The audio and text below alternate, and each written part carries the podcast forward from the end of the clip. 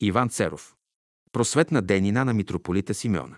Сборник в чест на Варненски и Преславски митрополит Симеон по случай 50 годишното му архиерейско служение София, издание на Светия синод на Българската църква 1922 година. Просветна дейнина на митрополита Симеона. Грозните самоуправства и големите вътрешни смутни и сътреси в Турция в края на 18 и в началото на 19 столетия, през кървавата епоха на кърджелиите, на непокорни паши и яни. Тласват изплашеното и безпомощно селско наше население към бягство и преселение в градовете. Тъй се засилва българският елемент тук, полагат се основите на българското гражданство, погърченото куречи по онова време. Засилват се и редовете на еснафите, носители от после на нашето народностно възраждане и училищно движение.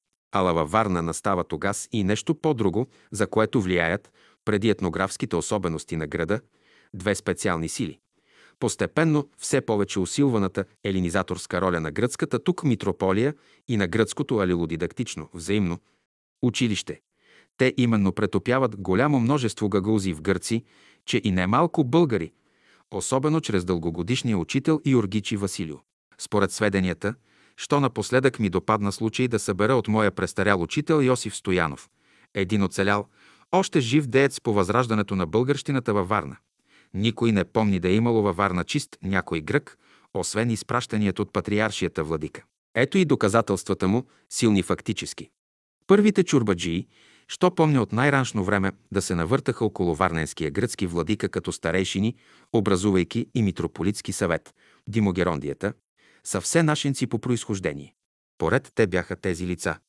Янаки Стоянов Бойклогло, Желес Апостолаки, доктор Георги Парусяди, Николи Чурбаджи Велисари, Парашкев Паласкогло, Хаджи Димитри Чулогло, Хаджи Карамфил Тревналогло, Димитраки Чурбаджи Папазогло, Кюрк Чимити от Ямбул, Хаджи Янаки Фуругло, Стефанаки Теофанов, Хаджи Михал, Иван Комнино Бълчикла, Никола Димитров Правадогло, Иван Жеков, Азджи Стоян, Васил Икономос. Тази е причината, дето българско училище във Варна се отваря твърде късно.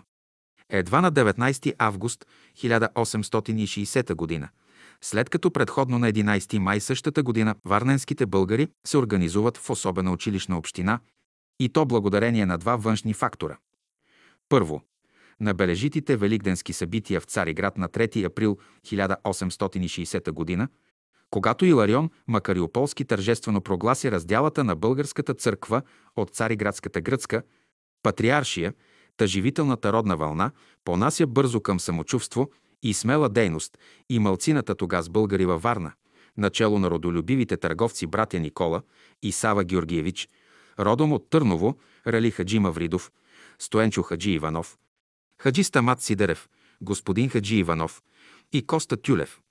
Второ, на внушителните подбуди и горещо сътрудничество на руския вице-консул във Варна Александър Викторович Рачински, който играе голяма рол по възраждането на българщината във Варна през 1860-те години. Училището се отваря в частната къща на брадваря Пейко Пенев, находяща се във втори участък на града и съборена през 1908 година за урегулиране площада Йосиф I, в състава на който мястото й влезва към североизточния му ъгъл – Ситуационният план на къщата е снет по мое настояване от техническия отдел при Варненската община и запазен. Тук е хвърлен първият лъч на български умствен живот от препоръчения от Петко Рачев Славейков на Варненци, първи български учител Костадин Тодоров, назван от Сетне и Ерабаджиев, който разглася на 40 български ученици и ученички ново, нечувано във Варна кирилско четмо и писмо. Водосветът при откриването на училището се извършва не от свещеник Константин Дановски, както се твърдеше в някои от досегашните вести, а от архимандрит Филарета, свещеник тогас при параклиса на руското консулство и личност, тясно свързана с българските въвдейци, Варна от 1860 година нататък, та ще изнеса тук мимоходно някои сведения и с неговото житие-битие, дадени мене от Иосифа Стоянов, които още по-пълно чертаят каквината на лъха от Варненската гръцка митрополия. Архимандрит Филарет родом от Варна, бил взет в юношеска възраст от руски офицери след войната в 1828 година и заведен в Русия. Там следва учение в духовна семинария. Връща се във Варна. Тъкмо в оно и време дошло нареждане от патриаршията до митрополитите да изпратят някои по-надежни младежи на учение в гръцкото висше духовно училище в Цариград. Архимандрит Филарет пожелава да иде и в Цариград. Свършва училището. Патриаршията го изпраща проповедник при Варненската митрополия. Назначен бил и инспектор на гръцкото училище във Варна. Алилодидактичното в улица Свети Атанас и класното мъжко в улица Богданова, на чието място се съгражда изгорялото Девическо. Когато Рачински идва за руски консул тук, сближава се с архимандрит Филарета като руски възпитаник и със своите вещи агитаторски похвати успява да го предума да се въведе и български язик в гръцките училища. Това става преди да се отвори българското училище. Архимандрит Филарет направя подобно предложение в Митрополитския съвет. Ала последният счита това за голяма дързост от страна на архимандрита. Та на часа го уволнява и от инспекторство, и от проповедничество. Прибира го Рачински за свещеник при руския Параклис, като консулството му отпуща и по-голяма заплата, след което архимандрит Филарет всецяло се предава и на българското дело. Когато се отваря българското училище, той тича да извърши водосвета и дейно работи за материалното обезпечаване на училището, което се поддържа от доброволни помощи и дарения, при който случай шепата ученолюбиви българи във Варна ревниво се надпреварват да принасят лептата си. На следнята година те започват строеж на собствена двуетажна училищна сграда. Днешната стара българска църква Свети Архангел Михаил, за която цел пристигат и външни помощи по значително от които е помощта 1845 гроша от Петър Берон. Всеизвестният щедър благодетел и основател на девически училища в ред наши градове, автора на издадения през 1824 г. Рибен буквар. Ала най-голяма помощ през 1861 г. внасят руският консул Рачински 6402 гроша и варненският гражданин Хаджи Стамат Сидерев, родом от Горня Ореховица – 13 750 гроша. При съграждане училищното здание варненските българи, на брой всичко около 40 къщи, срещнали вън от паричните мъчноти големи спънки за доизкарването му и от страна на гръко-гагузи, понеже сградата се падала сред махалата им. Когато наближавало да се покрива зданието, големи гагулски тълпи се събират един ден пред Варненското окръжно управление, конака, и седовити крясъци настоятелно искат от Мютесарифина да спре строежа на сградата. Пашата изпълва волята им, изпраща няколко запти, стражари, които безмилостно пропъждат работниците.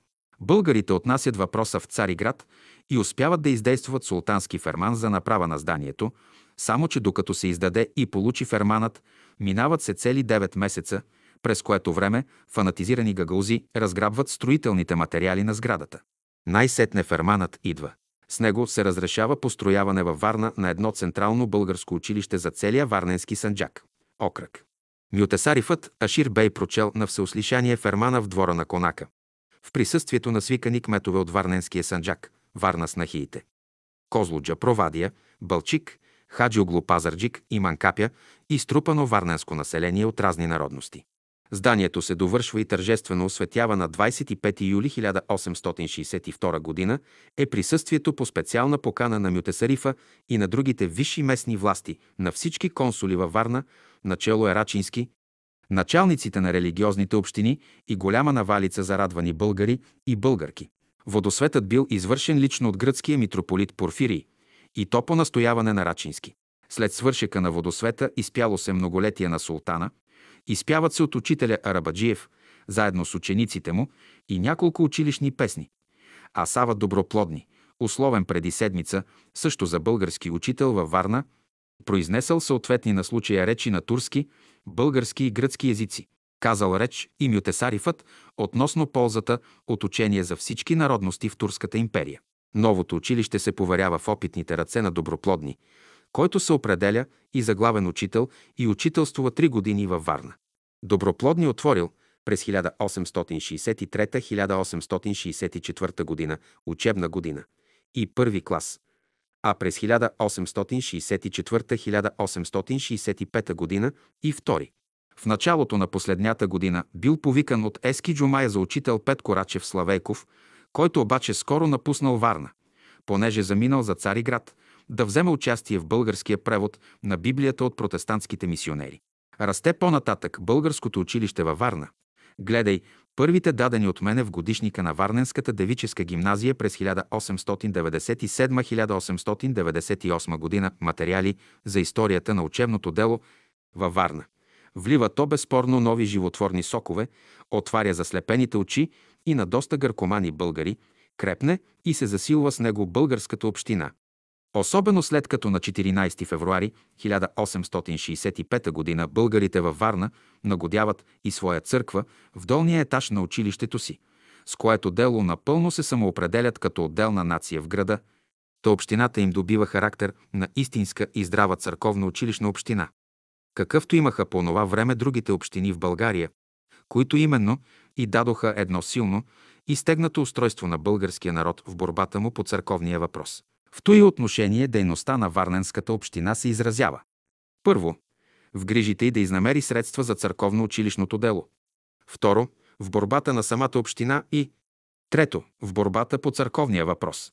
По първия въпрос, вън от щедрите помощи и дажби, що малката българска община във Варна си налагала, тя искала и външни помощи, прибягвали и до заеми и лотари. По-значителни външни помощи през 1864-1865 г. са от Тулченската българска община 2890 гроша и от Цариградската 3186 гроша. Последнята горещо поддържала българщината във Варна, което се дължи главно на Петко Рачев Славейков, който чрез вестника си Македония зове общини и читалища да подкрепят материално варненските си сънародници. По втория въпрос – уредба на самата община. Тя разширява кръга на дейността си с устрем да стане главно средище, което да поеме и ръководи народоцърковните работи в целия Варненски окръг. Тя съставя и домашни законоположения. В църковната кондика от 1866 г. се намерва привременни законник, съставен от Варненското българско общество за управление на епархиалното духовенство. Този законник бил действително прият и от градовете Бълчик, Хаджиоглу, Пазарджик и Провадия, които с подписи и печат потвърдили, че ще се подчинят на неговите наредби. По третата точка – борбата по църковния въпрос. С положителност може да се рече, че варненските българи стоят в първите редове на борците за успешно разрешаване църковния въпрос. Те изпълняват примерно дълга си. Борбата те подкачат при най-неблагоприятна за тях обстановка. Малобройните във Варна наши дейци имали всичко против себе си. Те трябвало да отблъсват ударите на гракогаглузите и на други гъркомани, които с неприлични сцени глумели българското име и българските училищни и църковни церемонии, клеветели българите пред турските власти, а последните нерядко ги подлагали на строги разпити и затвор. Ала колкото гаврите били по-непристойни, ударите по-тежки и клеветите по-низки, с толкова по-голяма решителност българите ги отблъсквали, толкова по-мъжествена ставала защитата им, толкова повече се заздравявало народностното им съзнание. Още през 1860 г., скоро след откриване на Народното училище във Варна, Варненската българска община приготвя и разпраща писмо до българските общини в другите кази, околи, на окръга с предложение всички едновременно да предявят на Илариона Макариополски в Цариград, че и те се отказват от гръцката патриаршия и че занапред ще признават началството на Българската народна църква в лицето на Макариополски. Копия от това писмо, дадено ми от първия български учител във Варна, Константин Арабаджиев, е напечатано в известие на Варненското археологическо дружество 1914 година. На следнята 1861 година Варненско има вече и свой представител в Цариград по църковния въпрос. Това бил Атанас Георгиев от село Хадърджа, днес Николаевка, Варненска околия а в 1871 година за такъв от Варна бил изпратен господин Хаджи Иванов, комуто се дават изрично следните наставления. Първо, по изработване на екзархийски устав, за който тогас се свиква Народно-църковният събор в Цариград, представителят трябва да работи по насока на Пет Корачев Славейков. Второ, иска се Варна да бъде седалище на български епископ. Трето, изказва се мнение как да става избирането на свещеници, владици и екзарх. Четвърто, иска се училищата да бъдат под върховния надзор на екзарха, който може да назначава инспектори за тази цел, ала вътрешната тяхна уредба да принадлежи само на местните общини. Пето, да се отвори в Цариград висше българско учебно заведение. Шесто, да се настои силно за включване и град Варна в българския екзархат. В противен случай да се оттегли варненският представител. Седмо. Прави се предложение как да се събира владищината и да се предотвратят злоупотреби. Особено силно общината настоява.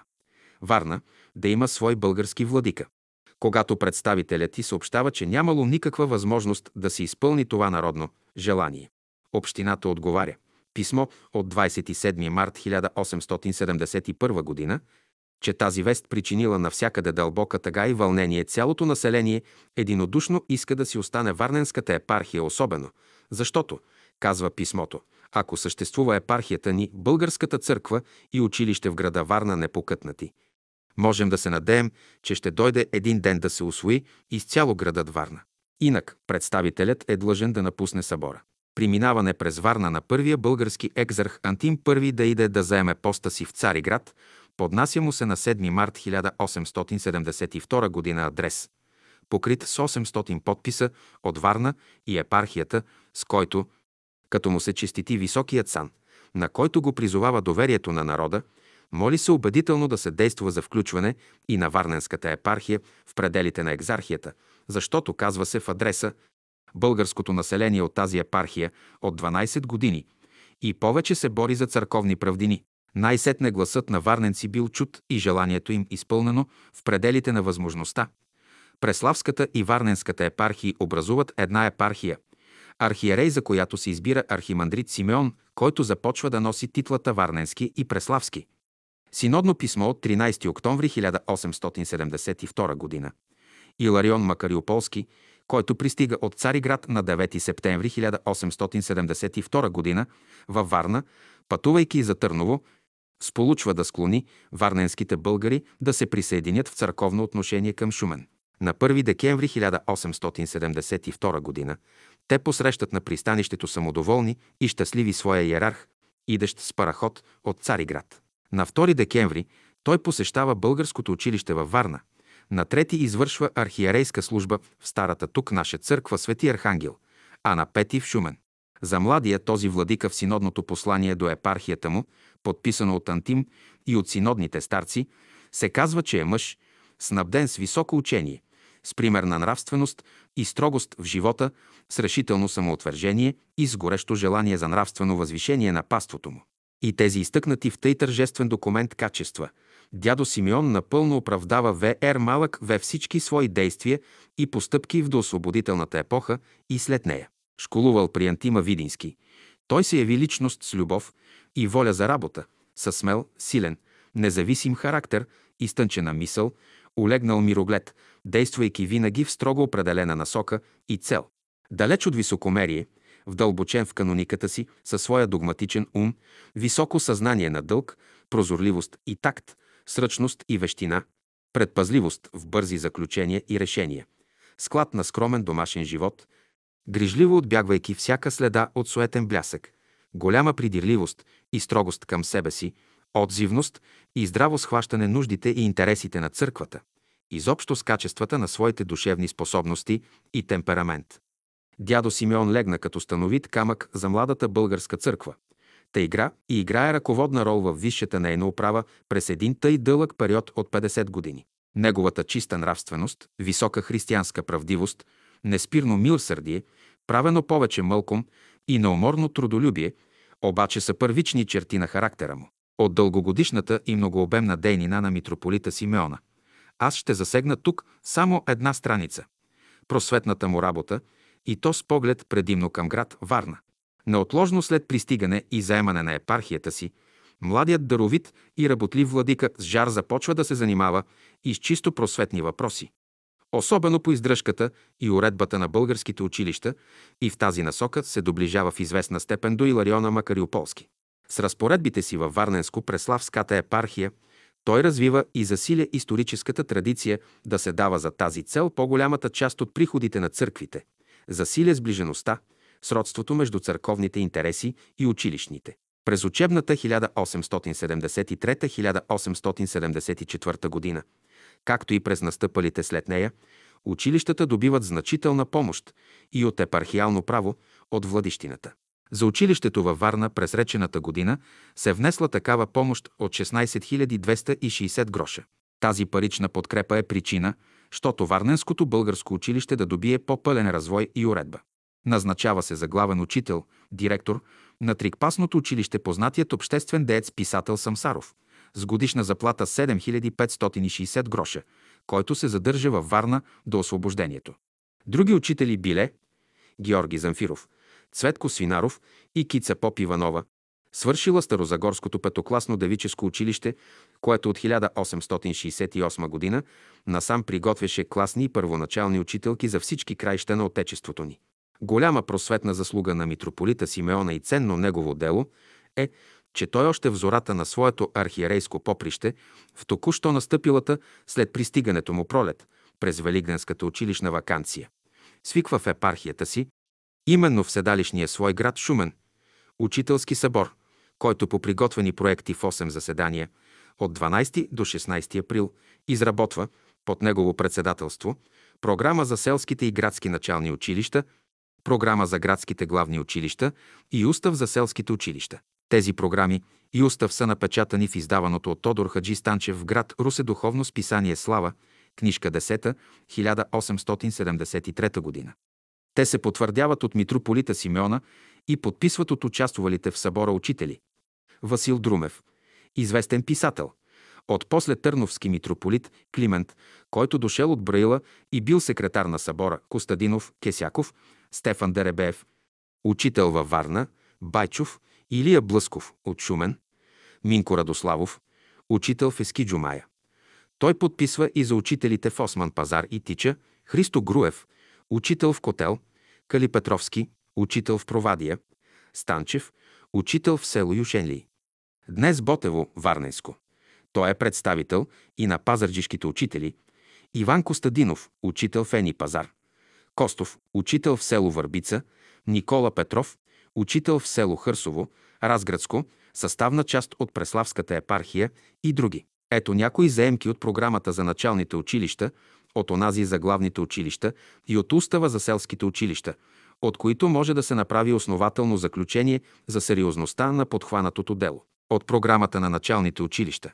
Целта на тези училища е да се научи детето да чете свободно и разумно, да пише колко годе правилно, да смята да има общи познания от земеописание, закон Божий и от народната ни история. Зато и определят се в тези училища следующите предмети. Прочит, писмо свещена история, четири действия и именовани числа от числителницата, понятия от земеописание, славянски прочит, общи познания от българска граматика, писмени упражнения, молитви, кратък катехизис и черковно пение. За изучаване на тези предмети определяват се 4 години, от които състои курсът на началните училища. Следва учебният материал за всяка от 4 години от програмата на градските главни училища. Градските главни училища се състоят от 4 класа. Първи клас. Българска граматика, славянска граматика, краснописание, земеописание, южни и средни страни на Европа, аритметика, прости и десетични дроби, Писания разни предмети, неорганични без сянка, всеобща история, стара, свободен прочит, френски и турски. Втори клас. Българска граматика, славянска граматика, пространен катехизис, земеописание, северни страни на Европа, Азия и Африка, числителница, край, рисование, изображение неорганични предмети с сянка, всеобща история, средна, френски и турски език до глаголите, кратка геометрия, българска история до Симеона. Трети клас. Словесност, земеописание, край и козмография, аритметика, скуп и квадрат, рисование, всеобща история. Нова, френски, граматика, превод от Телемаха и Олендорф. Българска история. Край, турска граматика и превод, словенски превод и словосъчинение, геометрия, цяла планиметрия, физика до акустика, Естествена история, четвероножни и птици. Катехизис, край. Четвърти клас. Словесност, край. Алгебра, край. Геометрия, край. Физика, край. Естествена история, зоология, турски език, превод, граматика, писма и телеграми, френски език, граматика, превод и Олендорф, рисувание, диплография, органическа и неорганическа химия. От устава за селските училища. Всяко село във Варненско-Преславската епархия трябва да има училище, член първи. Всеки селянин е задължен да проважда децата си редовно в училището през цялата училищна година. Забележки. Първо. Селскоучилищната година се определя от 9 месеца по име – от 15 септември до 15 юни. Второ, възрастта на децата при постъпването им в училището трябва да е не по-малко от 6 години и децата да са шладисани. Член 2. Никому не е позволено да отива в училището и във време на предание да безпокои учителя за някоя обществена или частна работа. Селените са задължени да освобождават учителя от всяка селска обществена работа, а най-вече от писарство и капзамалък. Нямат право селените да хващат или изваждат учителя без знанието, па и одобрението на митрополитския съвет. Всяко училище си има настоятелство от три члена. Настоятелството се събира всяка неделя след черква в училищната стая, където заедно с учителя обсъжда нуждите на училището. Настоятелството е длъжно да снабдява сиромашките деца с потребните за училището книги, пера, мастило и други за обща сметка. Който иска да учителства в селата на епархията, трябва да има свидетелство, че е свършил в някое главно градско училище или пък ако няма свидетелство, да дава изпит по предметите за селските училища. На край на училищната година учителят е длъжен да прави изпит на учениците. Без време учител не може да напуща училището. Забележка. Учителите се цанят за година. От 15 септември до 15 септември следующата година. Всички учители се задължават да въведат в училищата си общата програма, изработена от сегашния учителски събор, и да не употребяват други учебници, освен определените тук. За добрия успех на училищата определява се всяка година да става учителски събор. Времето за свикването му се определя от Митрополитския съвет. След член 36 се определя учебното време, часовете, пред и след обед през всички месеци на училищната година. А в края на устава се посочват и празниците на училищата. Смело може да се рече, че от този хубав почин на митрополита Симеона, от този негов полет за просветна работа, живо изразен във възторжените му речи при откриване и закриване събора, произлезе благодатното следствие – да стане шумен тъй рано педагогично средище на североизточна България. Още в първите дни на свободния ни живот митрополит Симеон премества седалището си от Шумен във Варна. Става председател на окръжния училищен съвет и взема твърде близо до сърце българските училища във Варна. Посещава ги често с другите членове на окръжния училищен съвет и с училищните настоятели, каквито били иконом поп Енчо Димитров, Андон Неделков, Стефан Кабакчиев и Харалам Билевтеров, и действува пред управляващия отдела на народното просвещение и духовните дела, професор Марин Дринов, да се отпусне и държавна помощ на варненските училища, каквато в първо време, според писмото от училищния инспектор на Варненската губерния от 29 януари 1879 г. Номер 53 се отпуска в размер 4000 франка. На 24 февруари същата година се отпуща и втора помощ от 6000 франка – когато дядо Симеон бил в Търново, като депутат в учредителното народно събрание и в качеството си на подпредседател на това събрание, при временно бюро. Отдава му се случай, според думите на училищния настоятел Андон Неделков, да ходатайства за тази цел лично дори и пред императорския руски комисар в България, княза Дондуков Корсаков. През тази учебна година, 1878-79, Варненските училища се отварят с 4 учители и 4 учителки. Учителите били Стефан Георгиев, професор, отсетне по ботаника в Софийския университет, Станевчев, Мумджиев и Свинаров, а учителки Стефана Икономова, Йовка Мамарчева, Елена Икономова и Кина Кръстева. Мъжкото класно училище едва могло да образува сега два класа. За събирането и разпределението на учениците и ученичките по класове, заедно с учителите, взема дейно участие и митрополит Симеон. Класни учители били Георгиев и Станчев, а такава за първи клас на девическото училище Стефана Икономова. Мъжкото и девическото училище се помещавали в отделни здания, като за мъжкото класно и първоначално се взема под наем зданието в улица Панагюрска, известно днес под името Старата гимназия, а девическото се поместило в горния етаж на Общинското училищно здание, Старата църква Свети Архангел.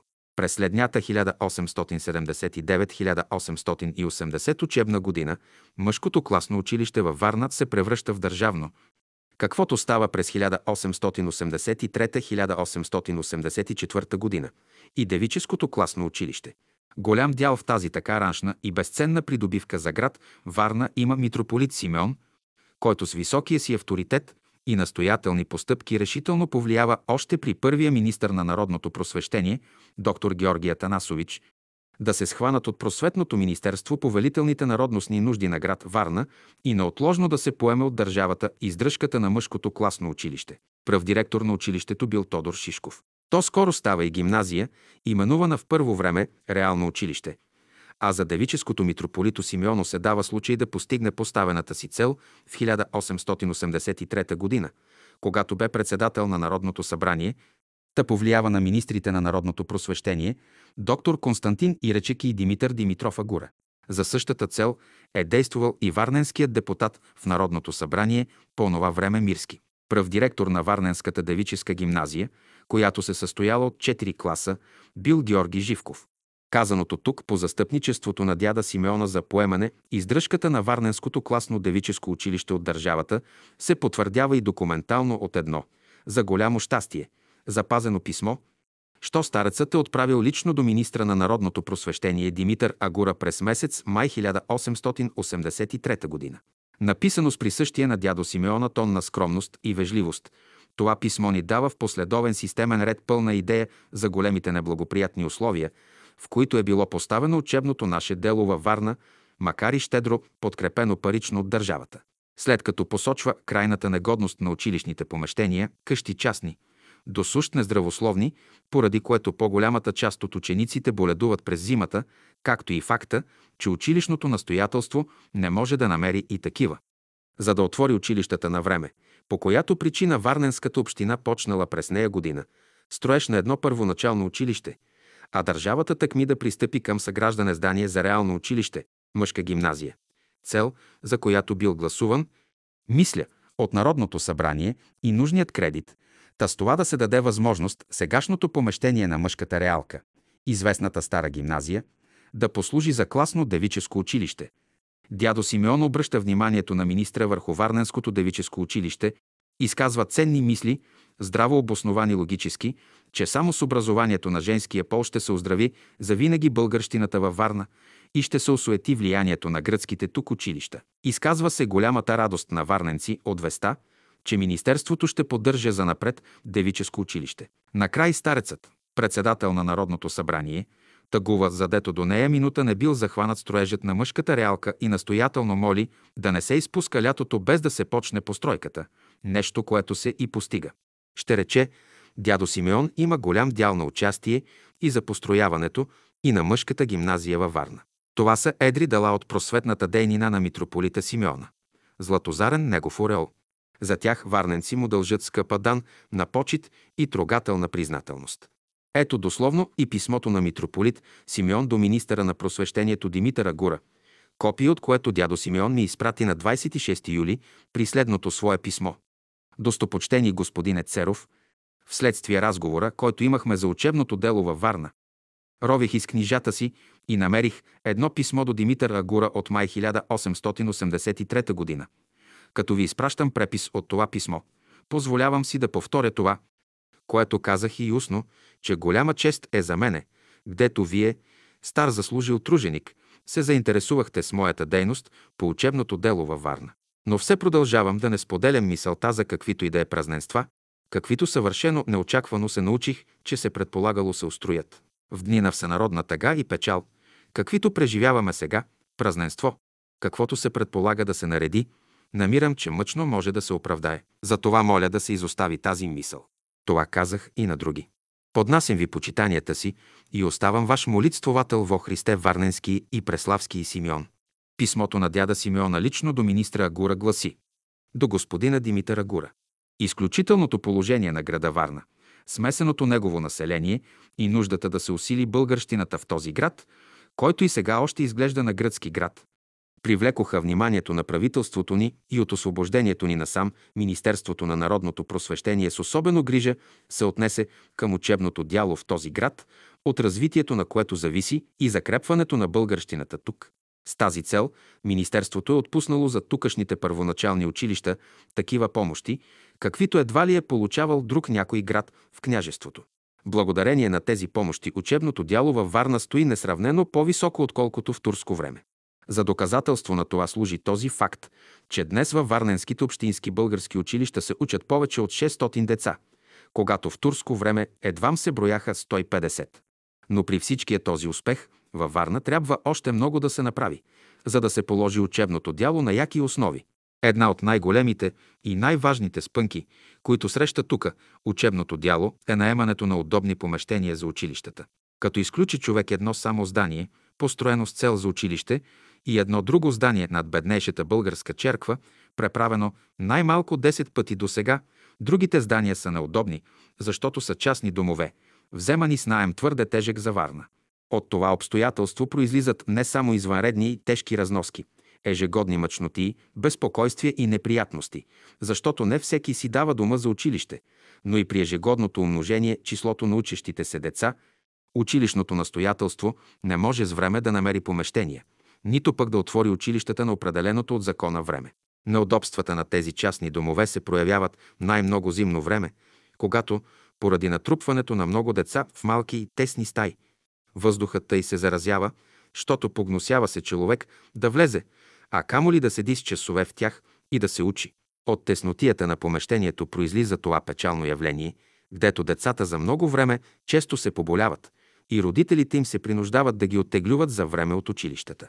Тази зима тукашните училищни настоятели трябваше да имат голямо търпение, за да не се подадат на мъмренията и настояванията на гражданите, за да закрият служещите за училища частни домове, защото повечето от децата бяха се поболели. Общинското варненско управление, като вижда отблизо тези неудобства и като желая тяхното отстранение, предприе тази година построяването на едно ново училище за първоначалните ученици. От същото желание водимо и Министерството на народното просвещение предполагаше да построи тук ново здание за реалната гимназия, защото тя днес се помещава в един дом твърде тесен и неудобен, като вземе човек под внимание нуждите на реалната гимназия, умножаващето се число на учениците и ежегодното увеличение на класовете. С тази цел се избра миналата година и мястото, гдето ще се построи зданието за гимназията, предвидя се още, струва ми се, и потребната сума в тази годишния бюджет. Построяване на зданието за реалката не само ще отърве учениците и учителите на реалката от сегашното помещение, но ще има и това добро следствие, че сегашното помещение на реалката може да послужи за класно девическо училище, което днес се помещава в един тесен и никакъв дом. Аз си позволявам да обърна вашето особено внимание върху класното девическо училище във Варна и ви моля да направи Министерството каквото е възможно за улучшение на това училище. Защото мисля, че с образованието на женския пол най-много бъдещето на Варна ще се оздрави за винаги. Мъжки пол има много причини да подпадне под влиянието на българщината. Военната повинност, правителствените служби, нуждата да се знае български език като официален език на страната. Всичко това са мотиви, които ще тласнат мъжкия пол към българщината. Но женски пол отбягва от влиянието. Това съзнават твърде добре и гърците във Варна. Затова те са и обърнали вниманието си най-много на девическите си училища. На тях дължат гърците днешното си влияние във Варна. От тях очакват и в бъдеще запазването на гръцкия елемент тука. Длъжност.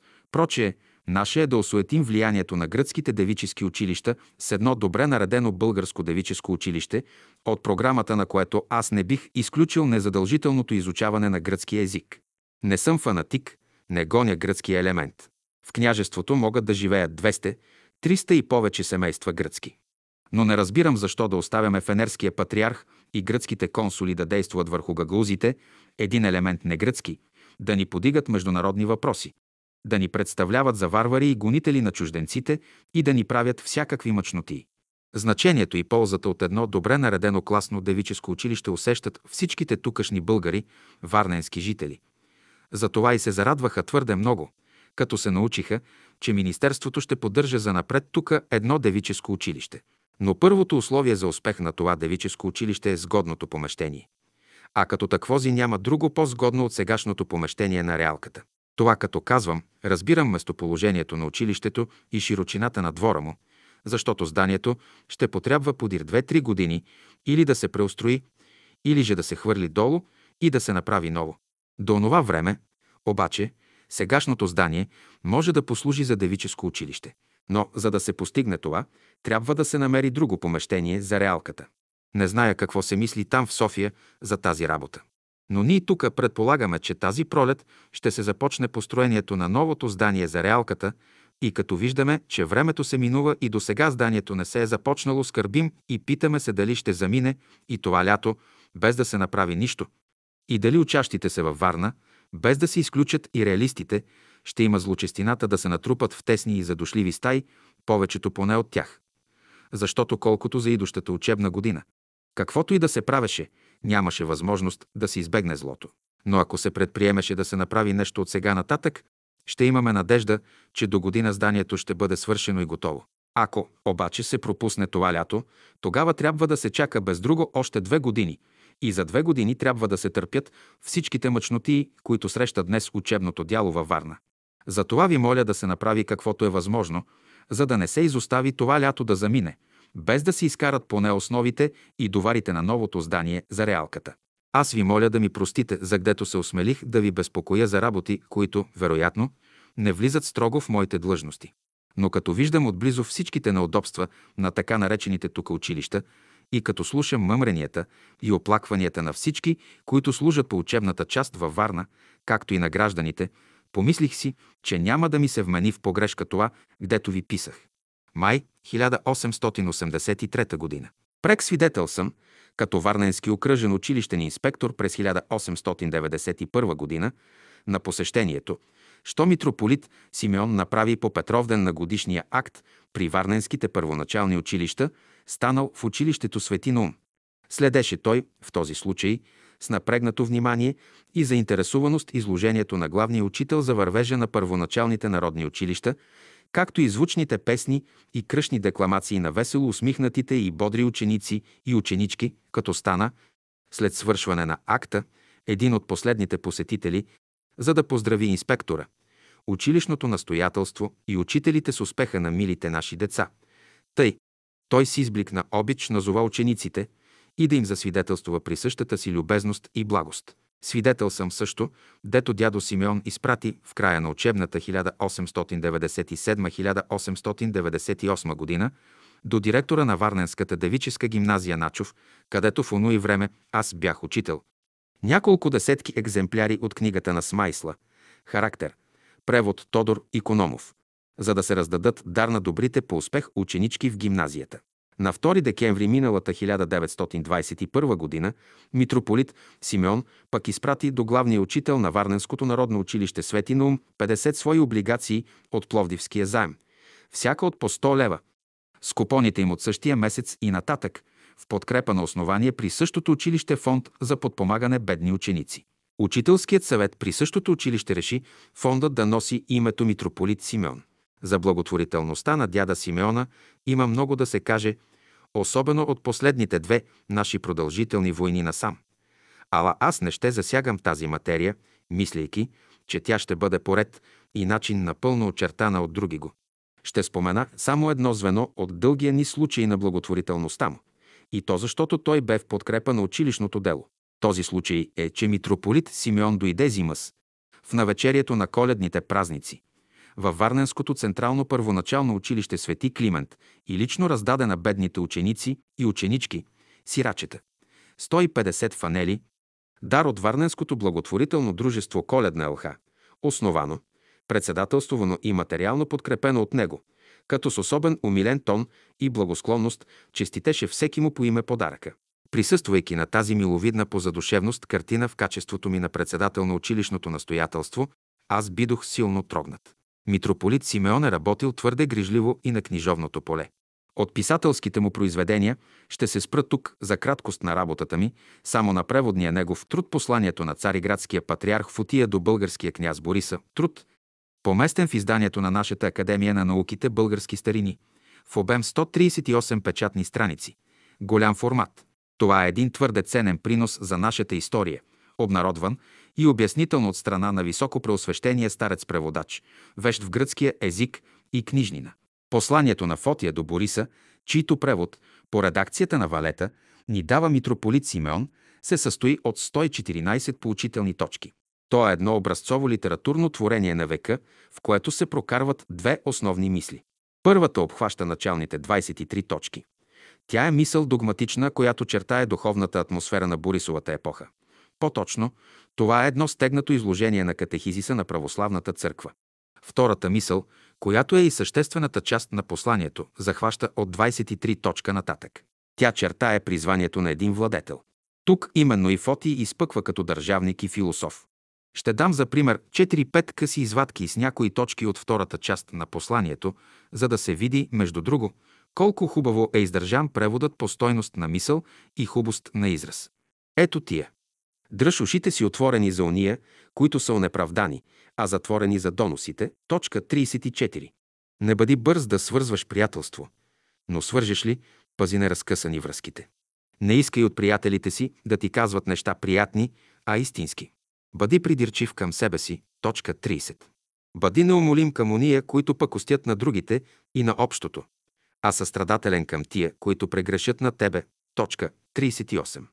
Колкото човек превъзходства по власт, толкова е длъжен да бъде пръв и по своите добродетели. Точка 40. Достоинството на един началник се състои не в това да направи един град от малък голям, а да го обърне от развален в благонравен. Точка 44. Бързо възнаграждавай уния, които са достойни за награда, а бавно наказвай виновните. Точка 88. Сега дядо Симеон превежда с обстойни и здраво обосновани изяснения творенията на известния писател през среднобългарската епоха Теофилакта Охридски. Свършил е вече 20 от неговите писма. Дядо Симеон е подкрепил с парични помощи и доста ученици да следват висше учение в странство. Покрай прякото свое високо призвание, уредба на църковния живот, той е влял широка строя и от чисто просветно въздействие в епархията си, особено в град Варна, данни за което се изнесоха достатъчно. Тъй, грамадният напредък на българското учебно дяло във Варна през един 62 годишен период от откриване на първото народно училище в този град се дължи много и на тласък и на пътване, давани от митрополита Симеона. Ще посоча този напредък в паметния ден на 50 годишно труженичество на високочтимия мастит иерарх и чрез цифри, които говорят по-силно от всяко описателно средство. Ето ги. На место скромната къща на Пейка Пенев, служила през 1860 г. за първо българско училище във Варна с 40 български деца при учителя Константина Рабаджиев и на место две училищни помещения, едното общинско, църквата Свети Архангел Михаил, а другото частно, къщата на арменеца Капрел Аракел на улица Цар Борис, посещавани от 77 ученици и 38 ученички в първоначалното училище и 36 ученици в класното, с двама учители и една учителка в първоначалното и трикласно училище – Георги Замфиров, Спиридон Петров и Виктория Живкова, при пристигането първи път на дяда Симеона във Варна, Днес този безценен наш приморски град красят 16 първоначални народни училища, посещавани от 3124 ученици и ученички, при преподавателски персонал от 65 учители и учителки, 4 прогимназии, посещавани от 1713 ученици и ученички с 63 учители и учителки, две държавни гимназии, мъжка с 630 ученици и 43 учители и девическа – с 504 ученички и 31 учители и учителки, помещавана в една от най-монументалните сгради на България, благодарение на министра Георгия Живков. Учителски институт с 78 ученици и 9 преподаватели и образцова прогимназия при него с 95 ученици и ученички и 4 преподаватели. Търговско училище с 114 ученици и 14 преподаватели.